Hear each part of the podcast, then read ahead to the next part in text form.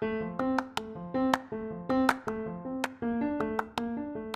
นปัจจุบันนี้นะครับคำว่า binge watching หรือว่าการดูซีรีส์ติดต่อกันนานๆ เป็น 10ๆตอนเนี่ย อาจจะไม่ใช่คำที่แปลกหูแปลกตาแปลกประหลาดอีกต่อไปแล้วนะครับ โดยเฉพาะยุคที่เราอาจจะกลัวฝุ่น กลัวไวรัสนะครับ ก็เลยไม่ออกไปไหนนะครับอาอาจจะมีวันหยุดเสาร์อาทิตย์ มีวันหยุดติดต่อกันอะไรก็แล้วแต่เนี่ย แทนที่จะออกไปข้างนอก ก็เลือกที่จะนั่งนั่งนอนนอนอยู่ที่บ้านนะครับ ดูซีรีส์จากช่องที่ให้บริการสตรีมมิ่งนะครับ ซึ่งเดี๋ยวนี้ก็มีมากมายนะครับ ไม่ว่าจะเป็น Netflix Amazon Prime Apple TV นะครับ Hulu iFlix นะครับ หรือแม้กระทั่งใน Line TV เนี่ยก็มีให้เลือกเยอะมากจนดูทั้งชีวิตก็ไม่น่าจะหมดนะครับ แต่คำถามก็คือว่าอะไรทำให้การ binge watch เนี่ย เกิดขึ้นอะไรทำให้เราดู แล้วหยุดไม่ได้เนี่ย เกิดขึ้นมาครับ นี่คือ Decode Podcast กับผมโตมอสุปรีชาครับ Stay curious with Decode Podcast.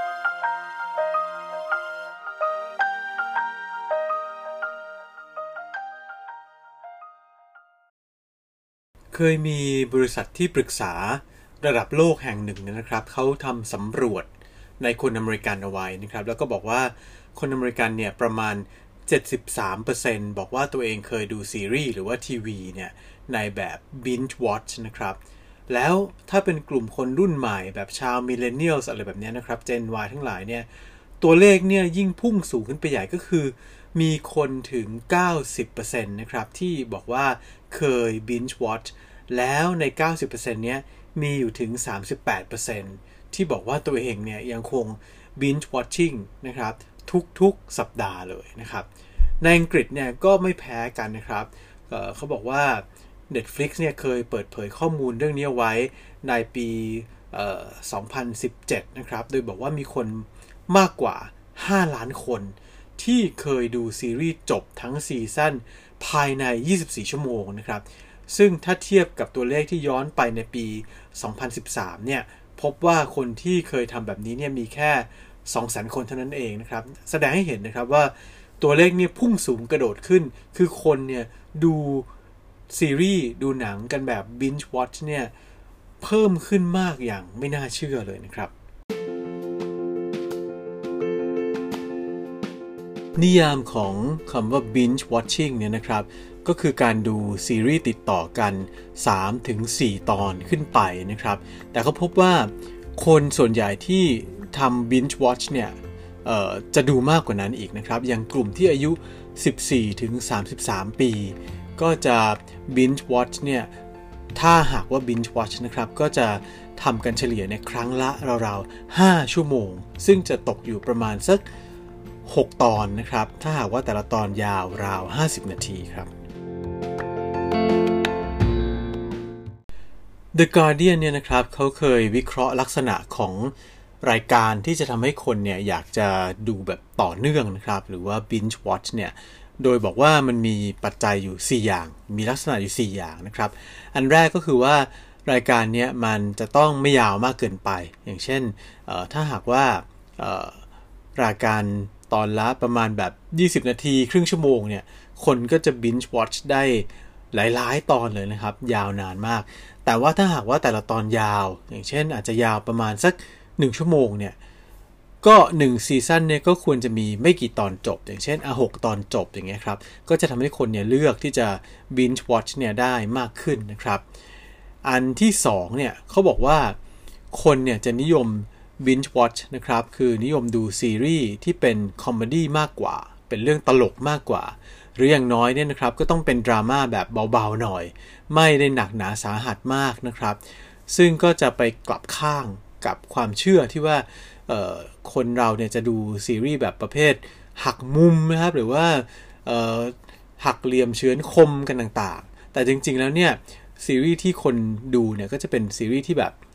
ออกไปทางตลกเบาสมองหน่อยนะครับ อย่างเช่น Santa Clarita Diet นะครับ Fuller House นะครับ หรือว่า Grace and Frankie อย่างเงี้ย อันนี้ก็จะมีคนที่ดูแบบ binge watch มากกว่านะครับ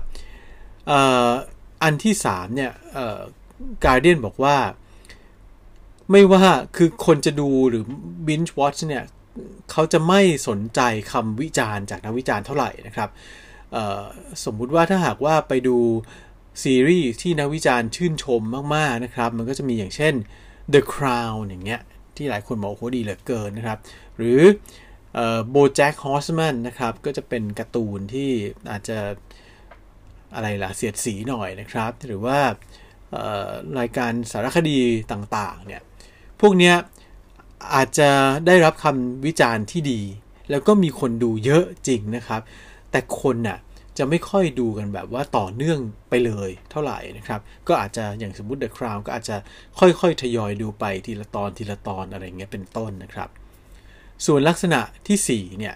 เขาบอกว่าต่อให้เป็นรายการที่อาจจะไม่ได้ค่อยดีเท่าไหร่นะครับ แต่ถ้าหากว่ามีการพูดถึงรายการนั้นบ่อยๆ อย่างเช่นมีคนนั้นคนนี้พูดถึงเนี่ย คนก็จะยังมา binge watch ดูนะครับ แต่ว่าวิธีดู binge watch แบบเนี้ยไม่ค่อยดีเท่าไหร่ เพราะว่าจะเป็นการดูเนื่องจากรายการไม่ค่อยดีเนี่ยก็จะดูแบบกดข้ามๆไป ข้ามๆไปเรื่อยๆนะครับ ไม่ได้ดูแบบว่าละเอียดละออทุกนาทีอะไรเงี้ย ซึ่งซึ่งมันก็ตลกดี เพราะว่าอันเนี้ย The Guardian บอกว่าคนที่เป็น binge watcher พวกประเภทเนี้ยในลักษณะเนี้ยนะครับ มันจะมักจะชอบทรมานตัวเองก็คือถ้าเริ่มดูแล้วก็จะต้องดูให้จบให้ได้ ทั้งที่มันไม่ได้สนุกหรือว่าไม่ได้ดีขนาดนั้นนะครับ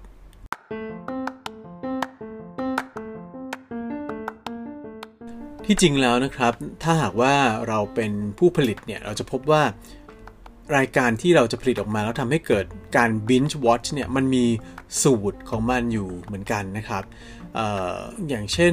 รายการที่จะเป็น binge watching เนี่ยมันจะต้องคิดถึงรายการนั้นๆ ทั้งซีซั่นไปเลยว่าพล็อตมันจะมีการขึ้นลงยังไงตรงไหนจบ episode แล้วเนี่ยมันจะเชื่อมโยงไปหาอีก episode หนึ่งยังไง อันนี้จะไม่เหมือนกับซีรีส์สมัยเก่านะครับ ถ้าหากว่าใครเคยดูซีรีส์ประเภทแบบ Friends หรือว่า Will and Grace อะไรเงี้ย ก็จะพบว่าซีรีส์สมัยเก่าเนี่ยมันจะจบในตอน อาจจะมี กลุ่มเพื่อน หรือว่ามีกลุ่มนักแสดงในกลุ่มเดิม แต่ว่า situation comedy หรือว่าสถานการณ์ที่เกิดขึ้นเนี่ยมันก็จะจบในตอนนะครับ ในขณะที่เส้นเรื่องหลักเนี่ยมันอาจจะไม่ได้เดินไปไหน แต่ว่าไอรายการแบบนั้นอะจะทำให้คนไม่ค่อย binge watch เท่าไหร่นะครับ มันเหมาะกับรายการที่เคยฉายทางทีวีเป็นตอนๆไป แต่จะให้เกิดอาการ binge watching ขึ้นมาได้เนี่ยจะต้องคิดโครงเรื่องตั้งแต่ต้นจนจบ แล้วแต่ละตอนเนี่ยจะต้องทิ้งปมอะไรต่างๆ เอาไว้เนี่ยนะครับ ซึ่งไอการทิ้งเทคนิคตอนท้ายให้เชื่อมโยงเนี่ยก็เขาจะมีชื่อเรียกเฉพาะเหมือนกันครับว่า cliffhangers นะครับก็คือเหมือนปล่อยคนดูเนี่ยให้ห้อยต่องแต่งอยู่ที่ปากเหวนะครับ ก็แบบอยากปีนขึ้นไป อยากรู้ว่าไอ้ตรง ถ้าขึ้นไปบนเหวคือข้ามพ้นออตอนจบของตอนที่เราดูอยู่เนี้ยไปหาตอนใหม่ได้แล้วมันจะเกิดอะไรขึ้นอะไรเงี้ยนะครับ แล้วก็อีกเทคนิคหนึ่งในในการที่จะทำให้ซีรีส์ต่างๆเนี่ยมันมีความน่า binge watch นะครับ ก็คืออาจจะต้องทิ้งตัวละครบางตัวเอาไว้ก่อน อย่างเช่น เปิดตัวมาแล้วทิ้งหายไปนะครับ ซึ่งก็จะทำให้คนดูเนี่ยจะรอดูตัวละครนั้นๆ แล้วก็ อออาจจะดูต่อเนื่องไปเรื่อยๆนะครับ ก็เลยทำให้เกิดการ binge watch ขึ้นมา เพื่อจะคอยตามหาตัวละครตัวนั้นอะไรแบบนี้ครับ ซึ่งสูตรต่างๆเนี่ยมันมีหลากหลายแบบมากนะครับ บางคนก็บอกว่าถ้าหากว่าจะเป็นซีรีส์ที่ทำให้เกิดการ binge watch ได้เนี่ยก็อาจจะไม่ต้องเน้นย้ำประเด็นสำคัญที่เรียกว่า key information เนี่ยบ่อยนักนะครับ เพราะว่ามันจะน่าเบื่ออะไรอย่างเงี้ยเป็นต้นนะครับ แต่ว่า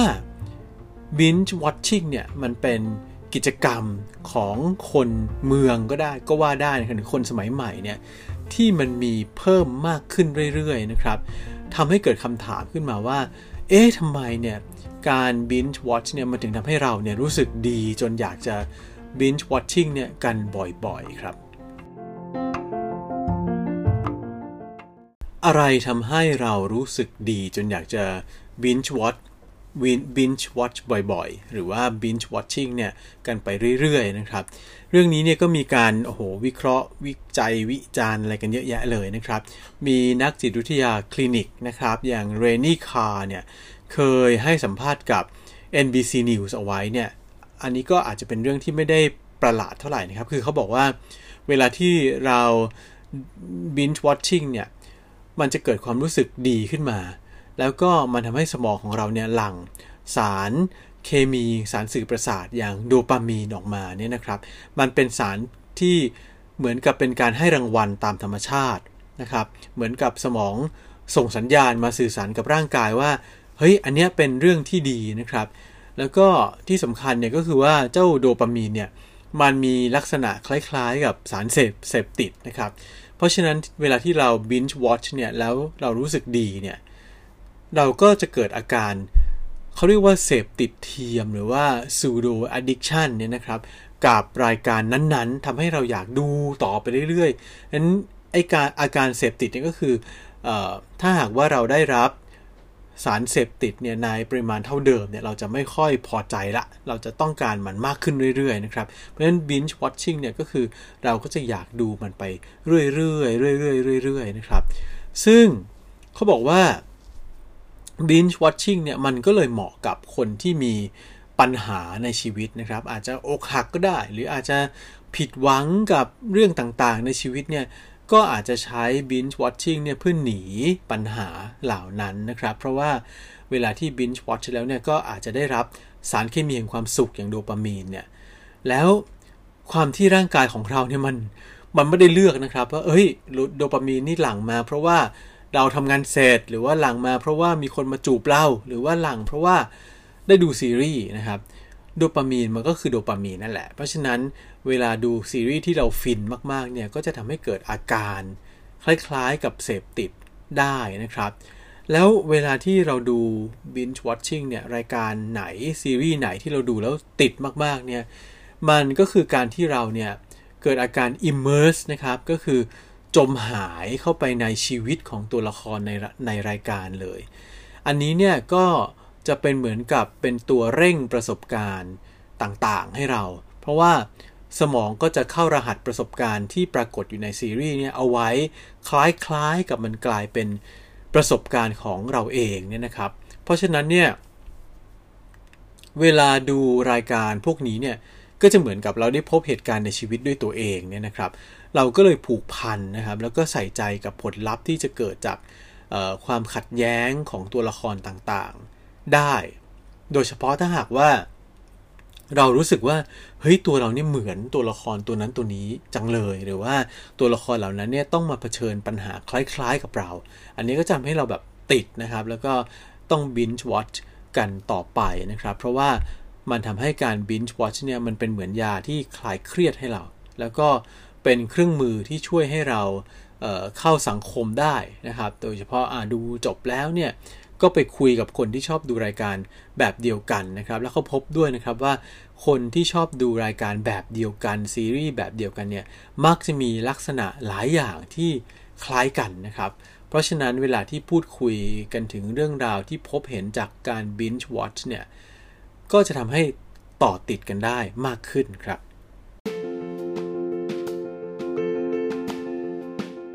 แต่ว่า binge watching เนี่ย มันก็ไม่ได้มีแต่ข้อดีอย่างเดียวนะครับ เพราะว่าก็เคยมีการศึกษาของมหาวิทยาลัยโทลิโดเหมือนกันนะครับ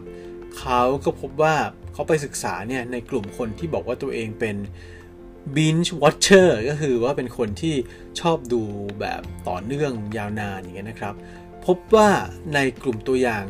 408 คนเนี่ย มีอยู่ 142 คนนะครับที่ มีความเครียดความวิตกกังวล แล้วก็มีอาการซึมเศร้ามากกว่าคนที่ไม่ได้เป็น binge watcher ที่เป็นอย่างนั้นเขาเขาเดาว่าเป็นเพราะว่าคนพวกนี้ดูกันแบบ binge watch มากเกินไปนะครับ จนทำให้การดูสตรีมมิ่งดูทีวีทั้งหลายเนี่ย เข้ามาแทนที่ความสัมพันธ์กับมนุษย์อื่นไปเลย สุดท้ายเนี่ยคนเหล่านี้ก็เลยอยู่ในสภาวะที่ตัดขาดจากสังคมนะครับ ก็อาจจะมีความเหงา มีอะไรต่อมีอะไรเนี่ยตามมาได้นะครับ ซึ่งเราก็จะเห็นนะครับว่า อาการหยุดดูซีรีส์ไม่ได้เนี่ยมันเกิดจากสาเหตุที่ซับซ้อนหลายอย่างนะครับ มีแรงกระตุ้นจากตัวเราเองนะครับ จากตัวภาพยนตร์ตัวหนังตัวซีรีส์ แล้วก็ประสบการณ์ในสมองของเราเองนะครับ อย่างเช่นสารเคมีที่หลั่งออกมาเนี่ยรวมไปถึงเรื่องของสังคมรอบข้างด้วยนะครับ เพราะฉะนั้นเนี่ยเรื่องของ binge watch เนี่ยมันก็อาจจะมีปัญหาก็ได้นะครับ แต่ก็ไม่ได้แปลว่ามันจะเกิดขึ้นกับทุกคน มันก็จะมีคนอีกตั้งเยอะที่เวลาดูซีรีส์แบบต่อเนื่องยาวนานแล้วก็สนุกดีแล้วก็ไม่ได้มีปัญหาอะไรกับชีวิต ถ้าแบบนั้นก็ดูไปนะครับ แต่ว่าถ้าหากว่ารู้สึกว่าการ ตัวเองรู้สึกว่าเสพติด binge watching จนกระทั่งมันไปส่งผลกระทบต่อหน้าที่การงานต่างๆ แล้วเนี่ย อันนี้เนี่ยก็อาจจะต้องลุกขึ้นมาดูแลตัวเองนะครับ มีความรับผิดชอบด้วยการอาจจะอย่างแรกที่ง่ายที่สุดก็คือการจำกัดเวลาในการดูของตัวเอง เพื่อที่จะเอาเอเวลาที่เหลือเนี่ยไปใช้ทำกิจกรรมอื่นๆในชีวิตนะครับ ซึ่งก็แน่นอนว่ามันก็อาจจะ ไม่ค่อยได้ผลโดยเฉพาะถ้าหากว่าซีรีส์ที่ติดเนี่ยมันเป็นซีรีส์ที่สนุกครับ และนั่นก็คือ Decode Podcast กับผมโตมาสุปรีชานะครับ ว่ากันด้วยเรื่องราวของ binge watching นะครับ เล่าเรื่อง binge watching ไปแล้วก็อาจจะชวนมาลอง binge listening ดูบ้าง ลองฟัง podcast ต่อเนื่องกันยาวๆบ้างนะครับ ก็ไม่จำเป็นต้องเป็น Decode Podcast เท่านั้นแต่ว่าเป็น podcast อื่นๆก็ได้นะครับ การฟังต่อเนื่องยาวนานก็บางทีก็สนุกดีโดยเฉพาะถ้าหากว่าเราอาจจะขับรถทางไกลหรือว่าเดินทางเป็นเวลานานๆ อะไรแบบนั้นนะครับ ติดตาม Decode Podcast ได้ ตามช่องทางต่างๆนะครับ ไม่ว่าจะเป็น Spotify Podcast นะครับ Apple Podcast นะครับ หรือว่า Google Podcast นะครับสำหรับคราวนี้เนี่ยต้องขอลาไปก่อนพบกันใหม่คราวหน้าครับ สวัสดีครับ Stay curious with Decode Podcast.